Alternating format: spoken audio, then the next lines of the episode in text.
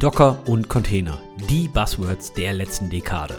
Und wo es um Buzzwords geht, geht es auch um ein sich schnell entwickelndes Ökosystem. Grund genug, mal zwei Schritte zurückzugehen und sich zu fragen, was ist eigentlich das Warum hinter Docker und wie lautet eigentlich das ursprüngliche Problemstatement von Solomon Hikes und seinem Team?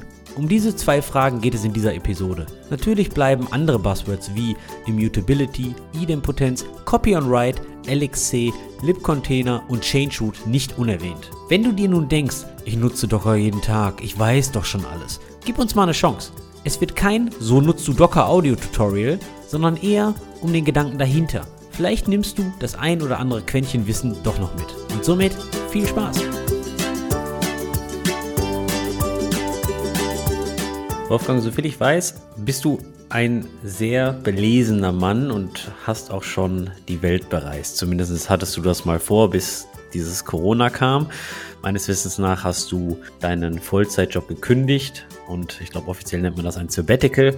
Und dann hast du begonnen, die Welt zu bereisen, beziehungsweise war das dein Ziel. Ist das korrekt? Das klingt alles sehr hochgestochen, aber ich, ich lasse es mal so durchgehen, ja? Kannst du mal ganz kurz äh, die Länder aufzählen, die, in die es du geschafft hast in dieser Zeit? Es waren gar nicht so viele, weil ich mir sehr Zeit gelassen habe, aber ich war zum Beispiel sechs Wochen in der Ukraine, war wirklich sehr spannend, super Land und jetzt im Nachhinein bin ich sehr froh, dass ich damals dort war und das Land gesehen habe. Warst du auch in Deutschland unterwegs? Hast du dich auch mal ein bisschen tiefer mit Deutschland auseinandergesetzt? Ich war mal für unsere tolle Local Host Konferenz in Düsseldorf zwischendurch. Das muss reichen für Deutschland. Und du warst ja auch schon ein paar Mal bei mir in Duisburg, richtig? Ja, wobei ich habe noch nie so dieses, dieses harte Duisburg im Kern kennengelernt. Du wohnst ja am Land, aber dieses, dieses Duisburg, von dem immer alle sprechen, das kenne ich nur vom Bahnhof, der mit irgendwelchen Tapes und Seilen geflickt ist seit 15 Jahren. Wenn ich Duisburg sage, was ist das Erste, was dir in den Sinn kommt, wofür Duisburg bekannt ist?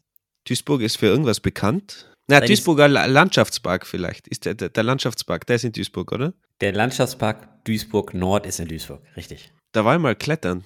Da habe ich sogar den, den, den Gipfel bestiegen mit 30 Höhenmetern. Hast du dich oben im Gipfelkreuz in das Buch eingetragen? Da gibt es doch immer so ein Buch, oder? Keine Ahnung, ob es da ein Buch gab. Ein Foto habe ich auf jeden Fall. Wie sieht denn dein geografisches Wissen bezüglich Wasserstraßen und Duisburg aus? Wasserstraße, du meinst jetzt in Rhein oder so? Ist zum Beispiel eine Wasserstraße. Ah, da gibt es noch mehr. Okay, ich beleuchte dich mal ein bisschen. Und zwar ist, der, ist die Stadt Duisburg für einen Weltrekord bekannt. Es geht nicht um Umweltverschmutzung, oder?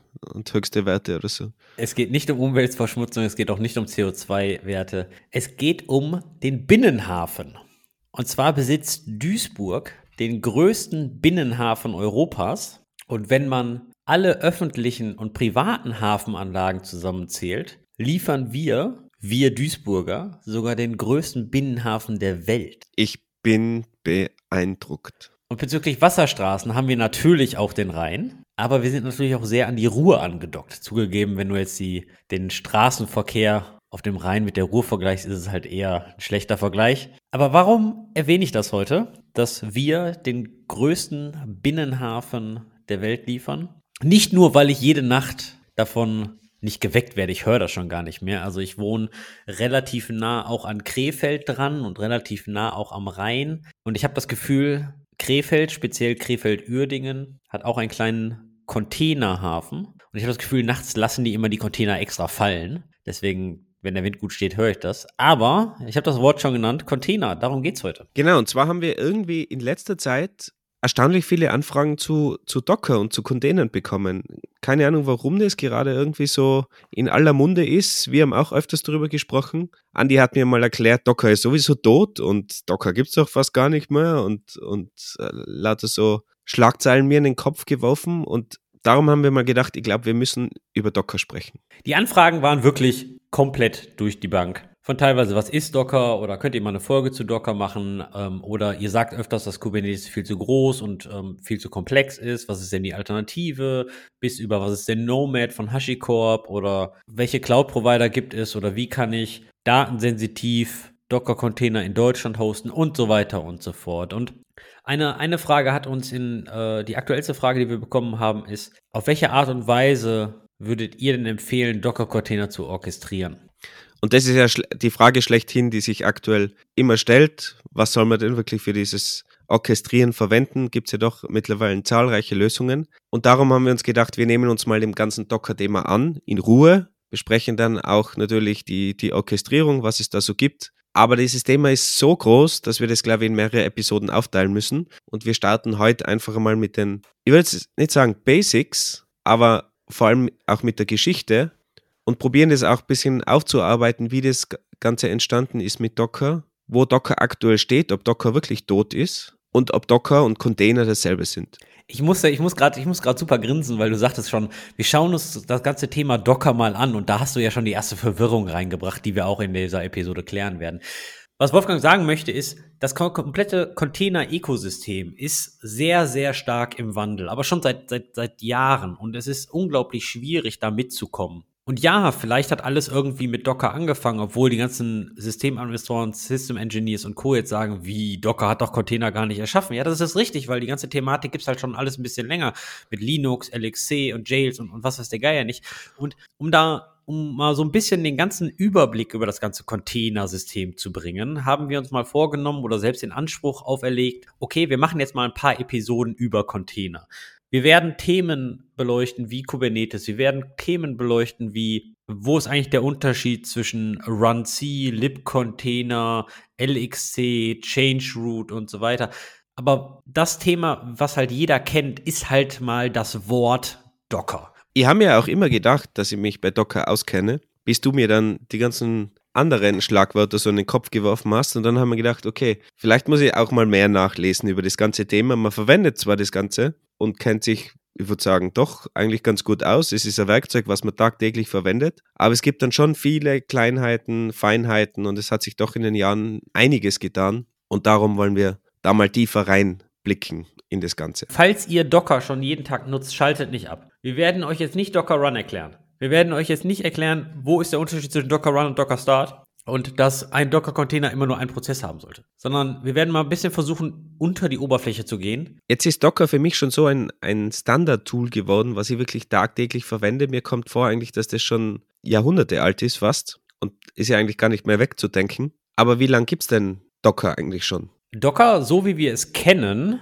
gibt es offiziell seit 2013. Und zwar hat der Gründer oder einer der, der Core-Entwickler Solomon Hikes die ganze Sache das erste Mal auf der Python-Konferenz PyCon im Jahre 2013 vorgestellt.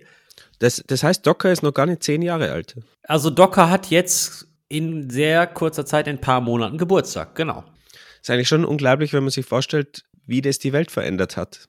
Also, also man, man, also es ist jetzt natürlich die Frage, was ist der reale Geburtstag, was ist der wirkliche Geburtstag von Docker, weil es gab ja, es ist ja nicht so, als hatte der einen guten Morgen, hat einen guten Espresso getrunken, hat, hat, hat, hat ähm, ein Wochenendprototyp gehackt und danach war das fertig. Also Solomon Hayeks hat bei einer Firma gearbeitet, die Dot Cloud hieß. Und Dot Cloud hat seit circa drei Jahren an dem Problem, was Docker lösen sollte, gearbeitet, bis sie mal die richtige Lösung hatten, da wo die gesagt haben, hey, das hier hat einen roten Faden, das hier macht Sinn.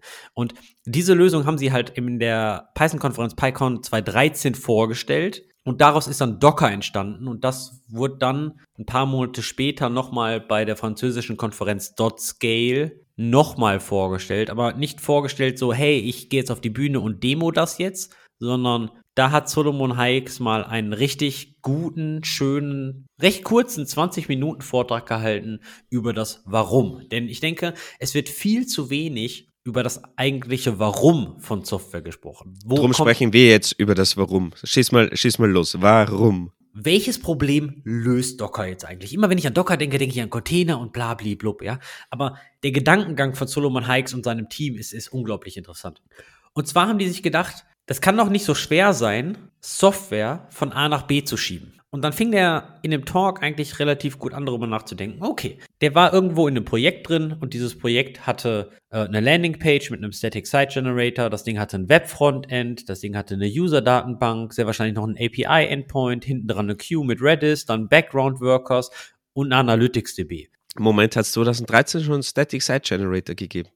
Ja, das nannte, das nannte man gegebenenfalls einfach HTML-Seiten. Okay, eine Webseite. Das ist so die, die, die Applikation. So. Und dann hat man natürlich auch noch die Infrastruktur. Man hat, man hat den, den Laptop von dem Contributor, man hat eine, eine Development Virtual Machine, man hat sehr wahrscheinlich einen QA-Server, dann hat man irgendwie ein paar Produktionsserver. Und dann hat man natürlich auch äh, noch irgendwas im Thema Disaster Recovery. Und da rennt man natürlich in so ganz klassische Probleme wie die Development VMs laufen auf Debian, aber Production ist irgendwie auf Red Hat, weil man irgendwie offiziellen Support braucht. Und der, der Engineer, der entwickelt auf Python 3 und Production läuft auf Python 2.7 und so weiter und so fort. Auf jeden Fall haben sie sich halt fast drei Jahre damit beschäftigt, wie kann ich denn jetzt reliable Software von A nach B schieben, ohne in Seiteneffekte zu laufen. Und, und da kommt jetzt dein Bremerhaven, na, was, äh, Duisburger Hafen ins Spiel. Und da, da kommt mein Duisburger Hafen ins Spiel, weil die haben sich halt nachgeguckt, okay, wie machen das denn andere Industrien? Und, und, und da war, ist der Vergleich super. Und zwar haben die sich gedacht, okay, was brauche ich denn, um einen Sack Kaffee von Chile nach Duisburg Ka zu kriegen. Kaffee und Chile, genau. Kaffee, Chile, nicht Chile. Chile, China, Chemie, Kaffee. Ka wisst ihr, ne? Kaffee ist ja keine Bohne, ist eine Lebenseinstellung, Lebenskultur, oder wie war das, ne? Genau, Kaffee ist eine Lebenseinstellung. Okay, ich rede jetzt einfach von Kaffeebohnen, ja? Was passiert eigentlich, wenn ich einen Sack Kaffeebohnen aus Chile und ein Klavier also zum Beispiel ein Piano, transportieren möchte. Dann muss ich jemanden haben, der das genau weiß. Okay, ich darf das Piano nicht auf die Kaffeebohnen stellen, weil dann gehen die Kaffeebohnen kaputt. Was passiert denn, wenn ich die Säcke Kaffeebohnen auf das Klavier stelle? Ja, das funktioniert sehr wahrscheinlich auch nicht, weil dann sind Tasten sehr wahrscheinlich durchgedrückt oder vielleicht ist, der, ist das Gewicht der Kaffeebohnen zu schwer, was das Piano beschädigt. Also haben sich gedacht, hm, okay, gut, dann habe ich jemanden, der weiß, wie ich dann jetzt äh, Kaffeebohnen von Pianos auf dem Schiff trenne. Aber dann, dann muss ich noch jemanden in dem Hafen haben, der auch weiß, wie ich ordentlich einen Sack Kaffeebohnen äh, lager und transportiere und dann auch wirklich zum Endkunden bringen, weil gegebenenfalls dürfen die nicht nass sein oder nicht frieren oder sowas oder, oder, ne, und so weiter und so fort. Und dasselbe mit Piano. Ein Piano darf keinen Kratzer haben, das ist der Wertverlust, bla, bla, bla. Und dann hat er sich halt sich damit mal ein bisschen beschäftigt. Und zwar gab es 1950 haben sich ganz viele intelligente Leute zusammengesetzt, und sind zu einem Shipping Container Agreement gekommen. Also was sie eigentlich gemacht haben, ist, jeder hatte dieses Problem auf der Welt und die haben sich darauf geeinigt, auf also die Infrastrukturprovider in diesem Sinne, das bedeutet die, die Leute, die Häfen haben, die Häfen bauen, die Schiffe bauen und so weiter und so fort, die haben sich gedacht, mal, irgendwie müssen wir dieses Problem lösen, weil ich kann jetzt hier nicht kontinuierlich Leute einstellen, die wissen, wie man Kaffee transportiert oder Klaviere transportiert.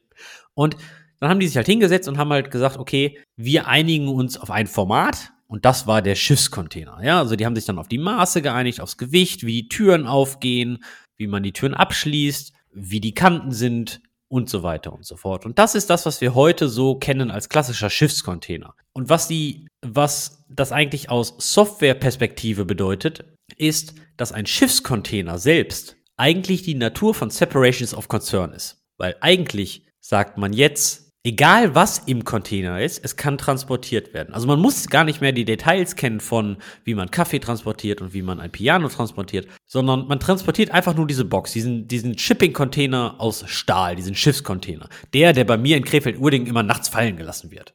Und man kann theoretisch auch eine Kühlung einbauen, wenn man will. Also dann hat man intern die, die Kühlung eingebaut, wenn man irgendeine spezielle Temperatur halten will oder so. Also das ist ja alles möglich. Und weil man jetzt ein standardisiertes Format hat, nämlich diesen Schiffscontainer, ermöglicht das nämlich dann so eine Art Automatisierung. Das bedeutet, die Infrastrukturprovider waren jetzt frei zu wählen, welchen Kran sie bauen wollen. Weil es ist ja völlig egal, weil der Kran muss ja nur dieses Interface, diese Maße von dem Schiffscontainer handhaben können und dieses Gewicht von diesem Schiffscontainer. Und also die API von dem Container sozusagen. Kann man so sagen.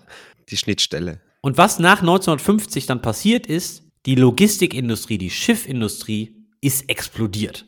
Weil natürlich durch diese Separation of Concerns wurde Automation enabled und jeder hat einen Hafen gebaut, jeder hat einen Kran gebaut und natürlich ist, sind dann die Geschwindigkeiten nach oben gegangen. Man kann also eigentlich sagen, wie man Kaffee um die Welt verschifft, ist besser organisiert, als wie wir alles Software deployen. Oder deployed haben. Ja, da muss ich dich mal ganz kurz rausholen. Ich denke, du bist immer noch in deiner Cloud- und Container-Bubble. Ja, ich denke, dass es immer noch sehr, sehr viele Firmen draußen gibt, die noch nicht auf Container umgestiegen sind. Was völlig okay ist, weil es gibt auch Use Cases gegen Container. Doch ich will nur sagen, es gibt sehr viele Leute immer noch da draußen, die per FTP deployen oder die vielleicht sogar manuell auf irgendwelchen Server gehen und Files modifizieren, sofern das denn keine kompilierte Sprache ist. Ja, aber es gibt auch sicher Transportunternehmen, die nicht Container versch verschiffen. Wenn du ein Windrad liefern musst, kannst du auch keine Container verwenden. Das ist richtig. Auf jeden Fall ist das so das ursprüngliche Problem und dann haben die sich natürlich gedacht, okay, was ist denn ein Container in der Softwarewelt? Aber man könnte jetzt ja auch sagen, okay, 2013, das ist noch nicht mal zehn Jahre her, da war die Softwareentwicklung ja doch schon relativ weit. Man hatte da seine schönen Packages, man hatte ein Jar-File, das man ausliefern konnte. Man hatte schon Virtualisierung. Ich habe da wahrscheinlich auch schon meinen, meinen Server virtualisiert damals. Das war ja schon alles schön abstrahiert. Also ich habe da mein, mein Jar-Package ausliefern können auf meine VM und habe das dort laufen lassen können. Also wofür, wofür wieder noch Docker irgendwie gebraucht? Ja, das Problem ist, das, was du jetzt angesprochen hast, das geht so in zwei Richtungen. Auf der einen Seite hast du gesagt, okay, wir haben irgendwie Isolation von Sprachen mit, mit Java, du hast ein Jar, was du draufpackst, und auf der anderen Seite haben wir diese virtuellen Maschinen. Lass das mal ganz kurz trennen. Bei den Sprachen hast du völlig recht. Also wir, wir haben ja Möglichkeiten, irgendwie Sprachen ähm, in ein Paket zu packen wie zum Beispiel Jar in Java, Virtual Env für Python und äh, RVM bei Ruby zum Beispiel. Das Problem ist hier, man kann da nicht wirklich alles reinpacken. Ja, man kann in Jar kann man ja wirklich nur nur Java und JVM Geschichten reinpacken und in ähm, Virtual Env halt wirklich nur irgendwie Python Dependencies. Ja, aber was ist denn mit allem, was da drunter liegt? Also das bedeutet die OpenSSL Library, libcurl, von, von mir ist auch FFmpeg. Ja, also also all das, was irgendwie halt nicht Python ist oder was halt nicht Java ist. Ja, die liegen ja eh in meinem, in meinem VM-Image. Ja, ja, das ist richtig. Das bedeutet, die ganzen Libraries, die ich gerade gesagt habe, ja, die, die sind auf deiner VM, das stimmt schon. Aber jetzt gehst du ja gerade davon aus, dass in dieser komplexen Welt, von der ich gerade erzählt habe, dass du den Contributors Laptop hast, dass du die Development VM hast, den QA-Server, Production und so weiter und so fort, dass das alles auf demselben VM-Image läuft. Und wenn du jetzt nur die Software daraus auftauscht, tauscht du ja nicht die unterliegenden Dependencies aus. Und das ist natürlich einer der Probleme. Ja? In der Regel versucht man natürlich, dass das Staging-System ist gleich dem Produktionssystem, gleich dem Entwickler-Laptop. Sind wir, sind wir mal ehrlich. Das funktioniert einfach nicht. Ja? Also da ist die Realität einfach off. Das bedeutet, die heftigsten Fehler und die, die am meisten zum Debuggen brauchen, sind halt oft diese Fehler, wo du irgendwie eine Minor-Version Unterschied hast, wo irgendeine API gechanged ist, wo dann gegebenenfalls kein Semantic Versioning funktioniert hat. Das bedeutet, die Dependencies, von denen du ansprichst, ist ja alles in meinem VM-Image. Das ist schön, wenn das so wäre, aber es ist halt einfach nicht so. Ja, also die Setups sind nicht gleich. Und wenn man jetzt sogar noch On-Premise-Setups hat, also man schreibt eine Software, die dann bei Kunden wirklich On-Premise gehostet wird, wo dann zum Beispiel der Server, also diese virtuelle Maschine gar nicht unter deiner Kontrolle ist, ist es ja noch schlimmer. Nicht schlimmer, beziehungsweise komplexer. Und warum kann jetzt nicht einfach die VM verwenden, dass ich die, die VM durchziehe durch meinen ganzen Stack für Entwickler, für Staging, für Production? Kannst du, und das wurde ja auch jahrelang gemacht. Und ich meine, äh, so Technologien wie äh, VMware und so weiter und so fort sind ja immer noch sehr populär und es ist auch immer noch super. Es gibt, es gibt verschiedene Herausforderungen bei virtuellen Maschinen. Und mir fallen jetzt gerade recht schnell zwei Stück ein. Auf der einen Seite bei einer virtuellen Maschine selbst hast du halt sehr viele Maschinendetails. Das bedeutet, du, du bundelst halt schon, okay, wie viel Harddrive hat die, ähm, ähm, dein Netzwerkinterface und so weiter und so fort. Also du, du schippst ja wirklich eine komplette virtuelle Maschine und bundelst halt so viel, was die Applikation gegebenenfalls gar nicht so im Detail ähm, abstrahiert. Also du sagst halt, okay, diese virtuelle Maschine muss 100 Prozent, äh, 100 Gigabyte haben und, und, und diesen Netzwerk-Throughput und so weiter und so fort. Das ist die eine Geschichte. Die andere Geschichte ist natürlich die Geschwindigkeit. Eine virtuelle Maschine ist halt eine virtuelle Maschine mit einem Betriebssystem, mit allem drum und dran. Ja?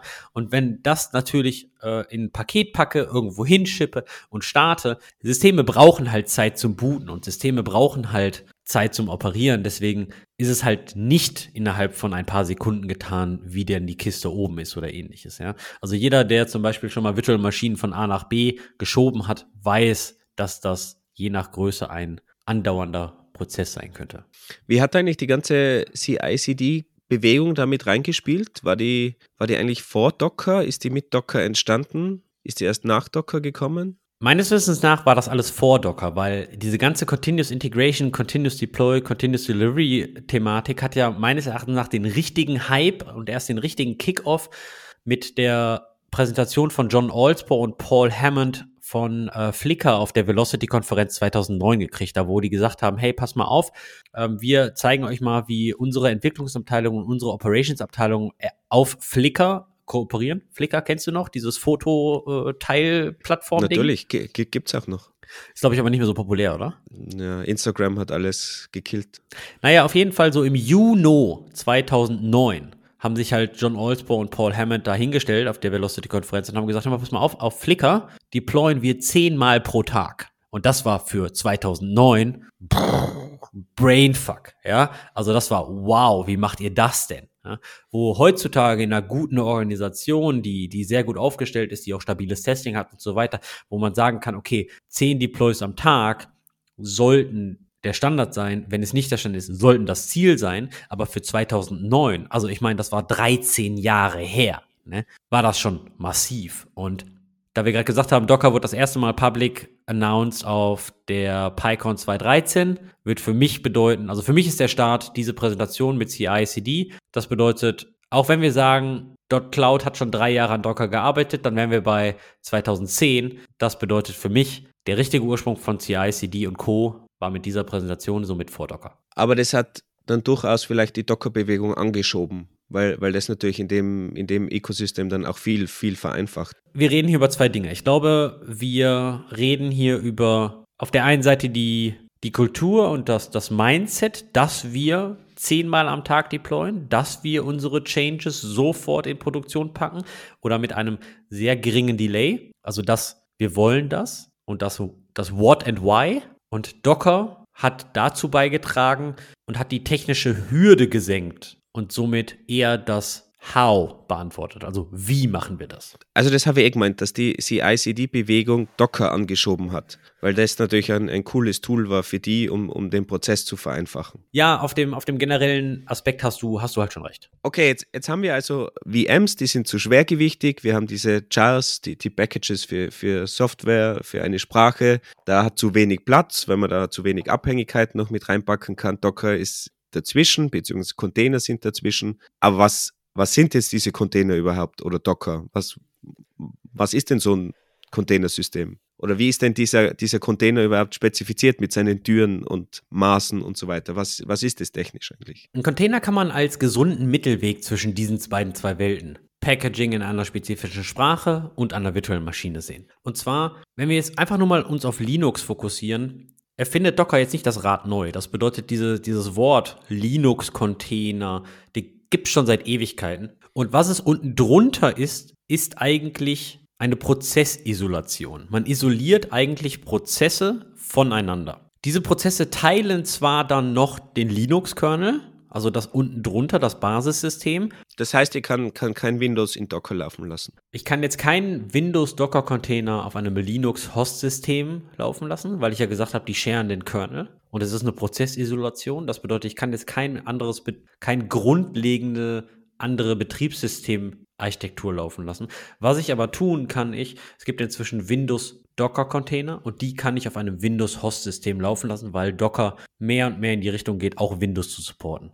Und da hat man schon ein Problem gesehen mit dem, mit dem Ganzen, wie die neue Mac-Architektur rausgekommen ist auf ARM, dass die halben Images nicht funktioniert haben und dass das extremes Problem war, die Images auf, auf Mac zum Laufen zu bekommen, weil halt das eben eine andere Architektur ist und daher das Host-System nicht matcht mit dem Containersystem. Ja gut, aber mit ARM würde ich fast so weit gehen, dass das jetzt kein Docker-Problem war, weil auch Photoshop auch Probleme hat und da geht es einfach nur um andere CPU-Instructions und Co. Da geht es dann wirklich, also das ist kein Problem, was Docker hat meines Erachtens nach, das ist ein Problem der Softwareindustrie, dass wir einfach die CPU-Architektur ändern und somit andere Instructions haben. Also was, was, was, was Docker dann jetzt wirklich macht, ist Prozessisolation.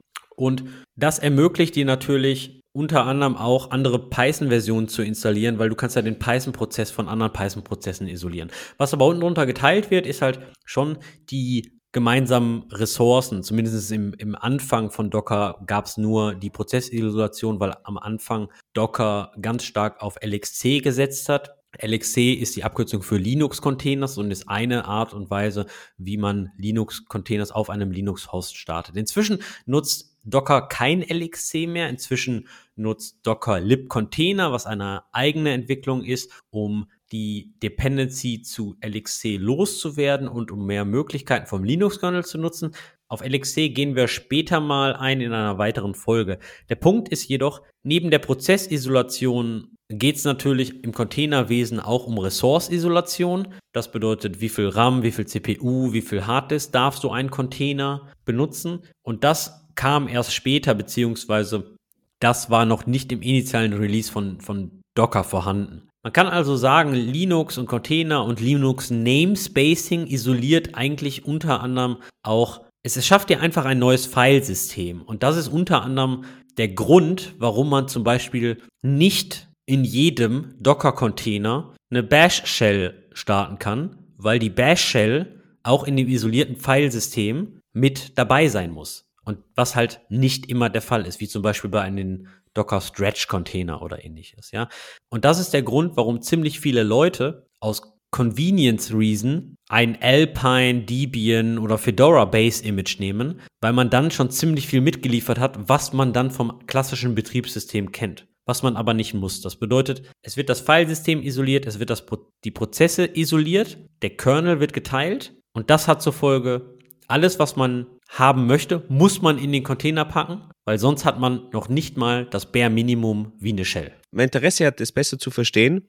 Wir können dann Artikel verlinken, der ist wirklich gut, der erklärt eigentlich, wie man mit Change Root so ein Mini-Container-System bauen kann, mit wirklich drei Kommandos. Ist natürlich jetzt nicht gleichwertig mit einem, mit einem Full-Fledged Container-System, aber wie einfach das ist eigentlich mit Change Root in Linux so einen Container zu machen und zu bauen und wie der wirklich funktioniert. Weil dadurch bei Linux ja alles über das Filesystem bzw. über die Pfade geregelt ist, kann man über Change Root, wo einfach das Root-Verzeichnis geändert wird, eigentlich alles kontrollieren, weil man dann eben keinen Zugriff mehr hat auf andere Prozesse zum Beispiel. Wolfgang, hilf mir doch mal eben ganz kurz, was ist Change Root? Change Root macht nichts anderes, als dass dein den Slash, den du sonst kennst, als dein Root-Verzeichnis auf Linux umzusetzen auf irgendein anderes Verzeichnis. Und damit kannst du nicht mehr auf slash proc, slash etc, slash home zugreifen, weil dein slash ist eben irgendein Unterverzeichnis. Und dort musst du dann, wie du jetzt erklärt hast, dein eigenes Umfeld mit reinpacken, deine eigene Bash. Alles, was du so brauchst, musst du dort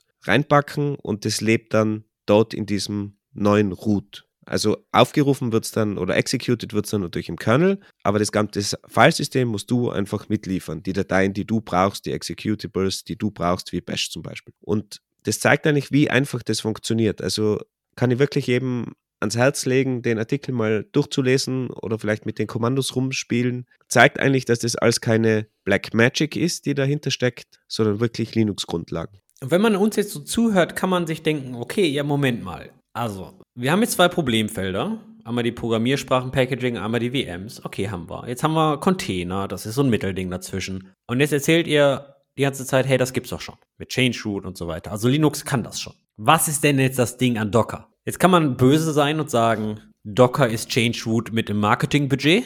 Oder kann wirklich mal gucken, was Docker ist. Weil Docker, das, ich sag mal in Anführungszeichen, revolutionäre an Docker ist folgendes. Und zwar genau drei Dinge. Die erste Baustelle, Docker definiert ein einheitliches Format zur Definition von Containern, wie man Container baut. Das und, und wie Container paketisiert werden und allem drum und dran. Die, die haben halt ein einheitliches Format geschaffen. Also sozusagen, wir haben 50 Standards, wir machen den 51. Standard. Dieser Standard hat sich aber durchgesetzt. Und ich bin mir nicht sicher, ob wenn die nur den Standard gemacht hätten, ob die erfolgreich gewesen sind, weil ich denke, die nächsten beiden Punkte sind genauso wichtig. Und zwar haben sie Entwicklern ein Tool an die Hand gegeben, um Container sehr einfach zu bauen. Sie müssen sich nicht mit Change Root auseinandersetzen. Sie müssen sich nicht mit Machine Types auseinandersetzen. Sie müssen sich nicht mit LXC auseinandersetzen und System Spawn und, und was es nicht noch alles da unten drunter gibt oder Jails. Sie haben einfach ein Docker-Build-Command gekriegt, womit sie das einheitliche Format, zum Beispiel die Definition durch ein Docker-File,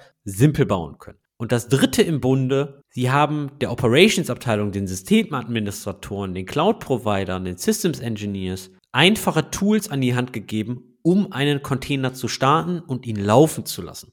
Und meines Erachtens nach kann man den Erfolg von Docker auf diese drei Dinge zurückzuführen, dass sie einfach das ganze Paket mitgebracht haben. Der Grund für den Erfolg ist also eigentlich, dass Docker die Problematiken des Linux-Containersystems sehr vereinfacht hat und für das komplette Container-Ökosystem eine Managementlösung geschaffen hat. Ich bin immer sehr böse und sage immer, Docker ist einfach eine richtig, richtig einfach zu benutzende UI, User Interface für Container. Und meines Erachtens nach ist das der Erfolg von Docker. Dass sie einfach diese komplexe Thematik von Linux-Containern zugänglicher gemacht haben. Ich sage nicht, dass es immer noch einfach ist, das sage ich nicht, weil unten drunter wird es immer schwierig, wenn man sich mit Details auseinandersetzt. Doch der Zugang, die Einstiegsbarriere wurde deutlich heruntergehoben. Man muss sich ja nur überlegen, wie einfach das jetzt ist als, als Developer oder wenn man irgendein Tool ausprobieren will. Docker ist fast, fast standardmäßig schon installiert, sonst installiert man sich das halt einmal schnell über das Betriebssystem und dann sagst du Docker Run von irgendeinem Image, von irgendeiner Software, die du ausprobieren willst. Das kann was Komplexes sein, irgendwie Metabase haben wir zum Beispiel besprochen. Da gibt es ein Command, das führst du auf deiner Command-Line aus. Du musst nichts runterladen, das passiert alles automatisch. Ein Docker Run-Befehl und du hast eine Metabase laufen, lokal. Und ich glaube, das ist eben genau wie du sagst, das ist die Stärke von Docker, dass das so einfach gemacht wurde. Wo ihr das erste Mal Docker verwendet habt, hatte ich keine, hatte null Ahnung, was das eigentlich macht. Du führst einen Befehl aus und wie ein Wunder hast du plötzlich irgendwas am Laufen lokal bei dir. Und das ohne Probleme, ohne irgendwie viele Einstellungen zu machen. Wenn man das früher mit der VM probiert hatte, klar, die, die Anbieter hatten auch so VM-Images. Aber da hast du das richtige VM-Image gebraucht, da hast du die richtige Umgebung gebraucht, es hat alles passen müssen, es war langsam, es hat alles gebraucht, bis das, bis das online war. Und dann hat es meistens aus irgendeinem Grund doch nicht funktioniert. Und mit Docker die Erfahrung, die User Experience, die Dev Experience war einfach super, super gut. Und das ist dann eher die, die Endanwendersicht. Aber es gibt natürlich auch die Developer-Sicht, wenn du, wenn man jetzt an irgendwas entwickelt, vor allem im Team gemeinsam. Das war plötzlich so einfach, wenn, wenn man mit Docker gearbeitet hat, wenn man sich geeinigt hat auf, auf die Container, weil vermutlich kennen das alle Devs wie das früher war, man hat zuerst 100.000 Dependencies installieren müssen. Irgendwas hat nie funktioniert lokal. Dann hat man wieder was anderes ausgecheckt und dann hat es wieder einen Versionskonflikt gegeben. Also es war alles nicht sauber getrennt, ähm, auch, auch wenn man jetzt irgendwelche Chars oder solche Dinge hat. Irgendwo hat es immer irgendwelche Probleme gegeben. Und das fällt mit Docker eigentlich komplett weg, weil einfach immer die gesamte Umgebung mitgeliefert wird, so wie wir entwickeln für dieses Projekt. Und damit habe ich immer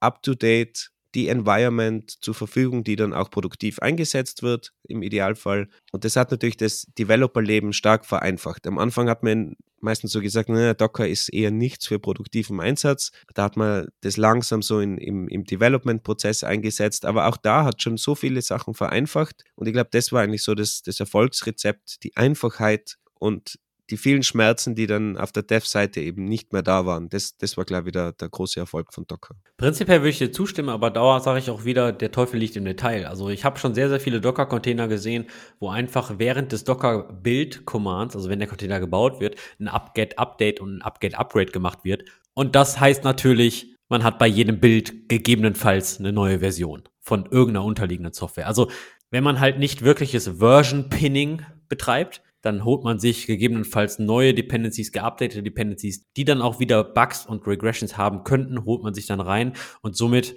wird dieser Vorteil, den du gerade genannt hast, relativiert, aber man kann ihn immer noch erreichen. Das, das ist vielleicht ein, ein wichtiger Punkt, weil das ist ja einer der großen Vorteile von Containern, dass du diese Wiederholbarkeit hast. Wenn du auf Maschine A irgendwas machst, dann ist, kommt da dasselbe Resultat raus wie auf Maschine C. Das stimmt natürlich nur bedingt, genau wie du sagst, wenn du natürlich die Docker-Images bildest, dann hast du dasselbe Problem, dass du dann auch externe Abhängigkeiten und wenn du da auf irgendeine Lib verweist, die es nicht mehr gibt, dann hast du natürlich auch ein Problem. Aber solange du mit Images arbeitest, also mit den fertig gebauten Images, kannst du das natürlich verhindern. Also diese Idempotenz, also dass immer dasselbe rauskommt, wenn man was ausführt, das hat man natürlich nur bedingt. Natürlich kann man auch sowas bauen wie ich habe ein fertiges Docker-Image und mache dann beim Docker Run, also wenn ich den Container, die Container-Instanz hochfahre, also eine neue Instanz aus dem fertigen Image, wenn ich da natürlich auch irgendwas mit Upget Update, Upget Upgrade mache,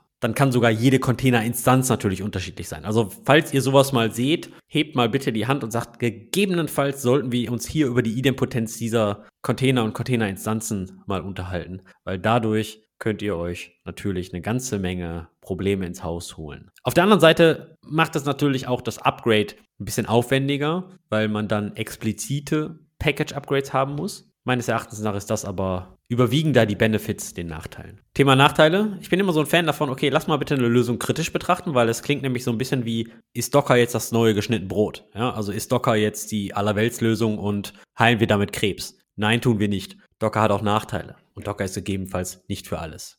Naja, Freunde von mir arbeiten in der Krebsforschung, die verwenden Docker. Also ich hoffe für deine Freunde, dass sie bald Erfolg haben, ähm, damit Docker dann auch Krebs heilen kann. Schau, schauen wir uns mal ein bisschen so die Nachteile an. Und zwar, jetzt reden wir hier, Docker-Container sind super, Prozessisolation, blablablub. Wir sagen aber auch, Container teilen gewisse Ressourcen. Und das ist nämlich genau der Punkt. Docker-Container sind nicht virtuelle Maschinen. Das bedeutet, die Elemente innerhalb eines Containers sind nicht strikt isoliert wie in virtuellen Maschinen. Das bedeutet auch, wird auf eine erhöhte Security Wert gelegt, kann man deutlich bessere Isolation mit ganz klassischen virtuellen Maschinen an den Tag legen als mit Docker-Containern. Weil die Popularität von Docker und von Containern beziehungsweise von Linux-Containern, hat natürlich auch sehr viele Security-Researcher und Hacker auf den Plan gerufen, die natürlich in irgendeiner Art und Weise jetzt versuchen, okay, aus Containern auszubrechen, um Zugang aufs Host-System zu kriegen. All diese Versuche gibt es natürlich auch bei klassischen virtuellen Maschinen, um auf den Hypervisor zu bekommen, gar keine Frage. Doch von Haus aus hat man natürlich bei virtuellen Maschinen ein erhöhtes Isolationslevel. Vor allem, weil man da halt dann wirklich auch die Hardware simulieren kann, unter Umständen in VMs. Und dann kann ich natürlich eigentlich alles machen. Dann kann ich genau in, in Speicherplatz begrenzen, dann kann ich die Art, die Geschwindigkeit sogar begrenzen, wie auf die Hardware zugegriffen wird, auf ein virtuelles Filesystem zum Beispiel. Das kann ich natürlich bei Docker alles nicht machen, weil das nativ zugreift. Das kann ein großer Vorteil sein, was natürlich viel, viel schneller ist. Aber wenn ich da natürlich irgendwas begrenzen will, limitieren will, einstellen will, filtern will, dann habe ich dann natürlich keine Möglichkeiten bei Docker oder nur sehr, sehr begrenzt. Memory geht ja mittlerweile, aber äh, es sind doch sehr rudimentäre Einstellungen, die da getroffen werden können. Im Vergleich zu einem Chemo, keine Ahnung, ich, weiß bis heute nicht, wie man es genau ausspricht, diese Virtualisierung, die da, die dir sogar einen ARM-Prozessor virtualisieren kann, zum Beispiel, oder simulieren kann. Man kann schon sagen, dass Docker-Container halt kein Bare Metal Speed leisten, ja, weil man hat natürlich ein paar Layer dazwischen. Virtual Maschinen sind halt schon näher dran an der richtigen Hardware. Da erinnere ich mich ja immer gern zurück an die Diskussion, man kann Datenbanken nicht in Docker betreiben. Ja, aber Moment, war, da, davon, da, stopp, stopp, stopp, davon rede ich nicht, ja. Also Datenbanken ist, ist, ist meines Erachtens nach eine andere Liga, ähm, nie, nicht wegen dem klassischen Per Metal Speed, sondern einfach nur wegen dem Write Throughput. Es geht hier einfach nur darum, um je nachdem, dass der Zugang zur Hardware, dass da ein paar Layer dazwischen sind und das automatischen Performance Impact hat. Ich sage nicht, dass dieser automatische Performance Impact relevant für jede Anwendung ist. Nein, nein, aber, aber lass mich fertig reden. Das war eben lang die Diskussion und ich kann mich erinnern, wie dann Bacona endlich so einen Test rausgebracht hat zum MySQL zumindest. Wie performt MySQL auf Docker? Und im Prinzip haben die gemeint, es ist klar, siehst du einen minimalen Unterschied bei manchen Dingen, aber im Prinzip ist es komplett zu vernachlässigen. Also bei, bei, MySQL, bei MySQL, es ist jetzt um MySQL gegangen. Aber Datenbanken und Container ist ja ein super Thema. Und zwar sagt jeder, uh, du darfst keine Datenbanken in Containern betreiben und so weiter, weil das hat einen Performance-Impact und ist langsam und ja, das stimmt halb. Was man sich bewusst werden muss, ist, dass Container von Haus aus erstmal stateless und immutable sind. Das bedeutet, wenn ich einen Container starte und da werden Daten innerhalb des Containers geschrieben und ich stoppe den Container, dann werden die Daten nicht auf dem Host-System persistiert. Wenn ich dann das, die Container-Instanz sogar lösche, dann sind die Daten erstmal weg. Daten schreiben innerhalb eines Containers hat auch eine gewisse Art von Performance-Impact. Und ich sage gewisse Art, weil Container von Haus aus erstmal mit der Copy-on-Write-Methode arbeiten. Was bedeutet das? Container sind optimiert auf Lesezugriffe. Mehrere Prozesse greifen auf eine Datei zu. Jeder dieser Prozesse bekommt eine eigene inode für diese Datei. Die Zeigerinformationen in dieser inode greifen aber alle auf dieselbe Stelle auf der Harddisk zu. Das bedeutet, super viele Prozesse können auf dieselbe Datei zugreifen, ohne irgendwie richtige Kopien zu erstellen, ohne irgendeinen Performance-Impact. Kommt jetzt ein Prozess um die Ecke und schreibt diese Datei, just in diesem Moment wird eine Kopie von dieser Datei, eine reale Kopie von dieser Datei erstellt. Das hat auch zur Folge, dass wenn du eine Write-Heavy-Applikation hast, wie zum Beispiel eine Datenbank, dann wird natürlich bei jedem Schreibvorgang erstmal eine neue Datei erstellt. Das kann dazu führen, dass schreiblastige Applikationen, wie zum Beispiel Datenbanken, die ihren Schreibpfad innerhalb des Containers haben, einen gewissen Performance-Impact erleiden. Im Detail ist das aber jetzt auch nur so halb wahr, weil da muss man jetzt unterscheiden, welchen Storage Driver hat man denn konfiguriert für Docker? Und der Standard Storage Driver ist mit Copy on Write. Oder nutze ich ein Docker Volume? Und ein Docker Volume bedeutet ganz generell gesprochen, man mountet ein Folder vom Host-System in den Container und somit hat man dieses Copy und Write partiell umgangen. Das hat natürlich dann andere Eigenschaften, wie zum Beispiel, dass innerhalb eines Containers direkt ein Weg aufs Host-System geht. Das bedeutet Security und Co. Stellen wir jetzt einfach mal zur Seite. Aber das ist immer der Punkt, wo die Leute sagen, uh, uh, uh, Docker-Container sind langsam, ja, weil sie in der Regel auf dieses Copy and Write hinaus wollen, weil die in der Regel auf den konfigurierten Storage Driver hinaus wollen, weil sie sehr wahrscheinlich dann auch auf den Unterschied zwischen Storage Driver und Docker Volumes hinaus wollen. Und wenn man Volume eingebunden hat, bekommt man eigentlich, eigentlich nativen Speed. Da, da gibt es eigentlich keine Nachteile, weil da dann kein Virtualisierungslayer in dem Sinne mehr dazwischen ist. Da hat man dann andere Herausforderungen, zum Beispiel wenn man jetzt an, an PHP-Dateien oder, oder Node.js oder JavaScript-Dateien denkt, wo man halt mit unglaublich vielen Dateien über ein Docker-Volume arbeitet. Da hat man eine andere Herausforderung, aber das liegt dann primär an der schieren Menge an Dateien, wenn ich so an Open File Limits denke und Co. Ein dritter Nachteil ist, und da muss ich zugeben, da weiß ich gar nicht, wie relevant dieser Nachteil wirklich in der Industrie ist. Docker selbst wurde für Server-Applikationen designt und nicht für grafische User-Interfaces. Das bedeutet irgendwie, wenn du Applikationen hast, die wirklich eine UI haben, und davon rede ich jetzt nicht von einer Web-UI, ich rede dann wirklich von einer Desktop-Applikation oder ähnliches, dann ist das immer so eine, so eine Thematik und natürlich, da gibt es irgendwie Workarounds mit X11 Video, äh, mit äh, der Weiterleitung von von dem Videostream mit X11 und solche Geschichten.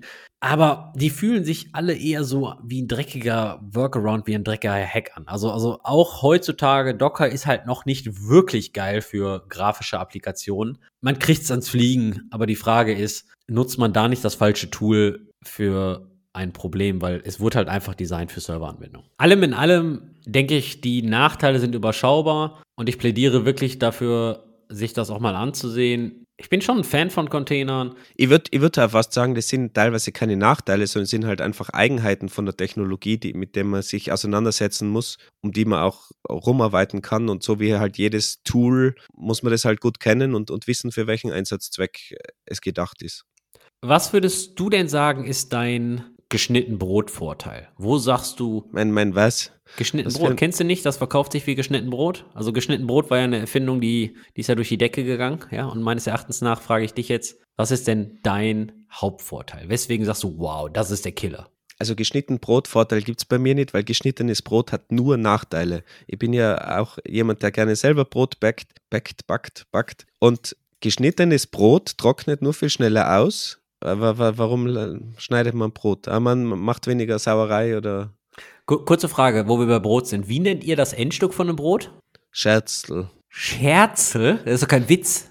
Ja, ich glaube Scherzel, wenn jetzt nicht alles täuscht. Ihr? Ähm, ist es schon wieder so eine Stulle oder sowas? Knäppgen kenne ich. Knistchen kenne ich auch. Ende ab und zu, ganz einfach. Okay, wir werden den Sprachatlas zu, zu Scherzel ähm, verlinken. Ich, ich habe hier gerade mal geguckt und zwar heißt hier ein Artikel die 100 häufigsten Wörter für das Brotende. Geiles Ding. Werden wir natürlich in den Show Notes verlinken. Aber was ist denn jetzt hier dein, dein, dein Verkaufsargument? Du bist jetzt hier Vertriebler. So, warum muss ich jetzt Docker einsetzen und was sagst du? Hör mal, das ist das Killerargument. Ja, es gibt, es gibt schon viele Killerargumente, die, wir, die wir auch besprochen haben.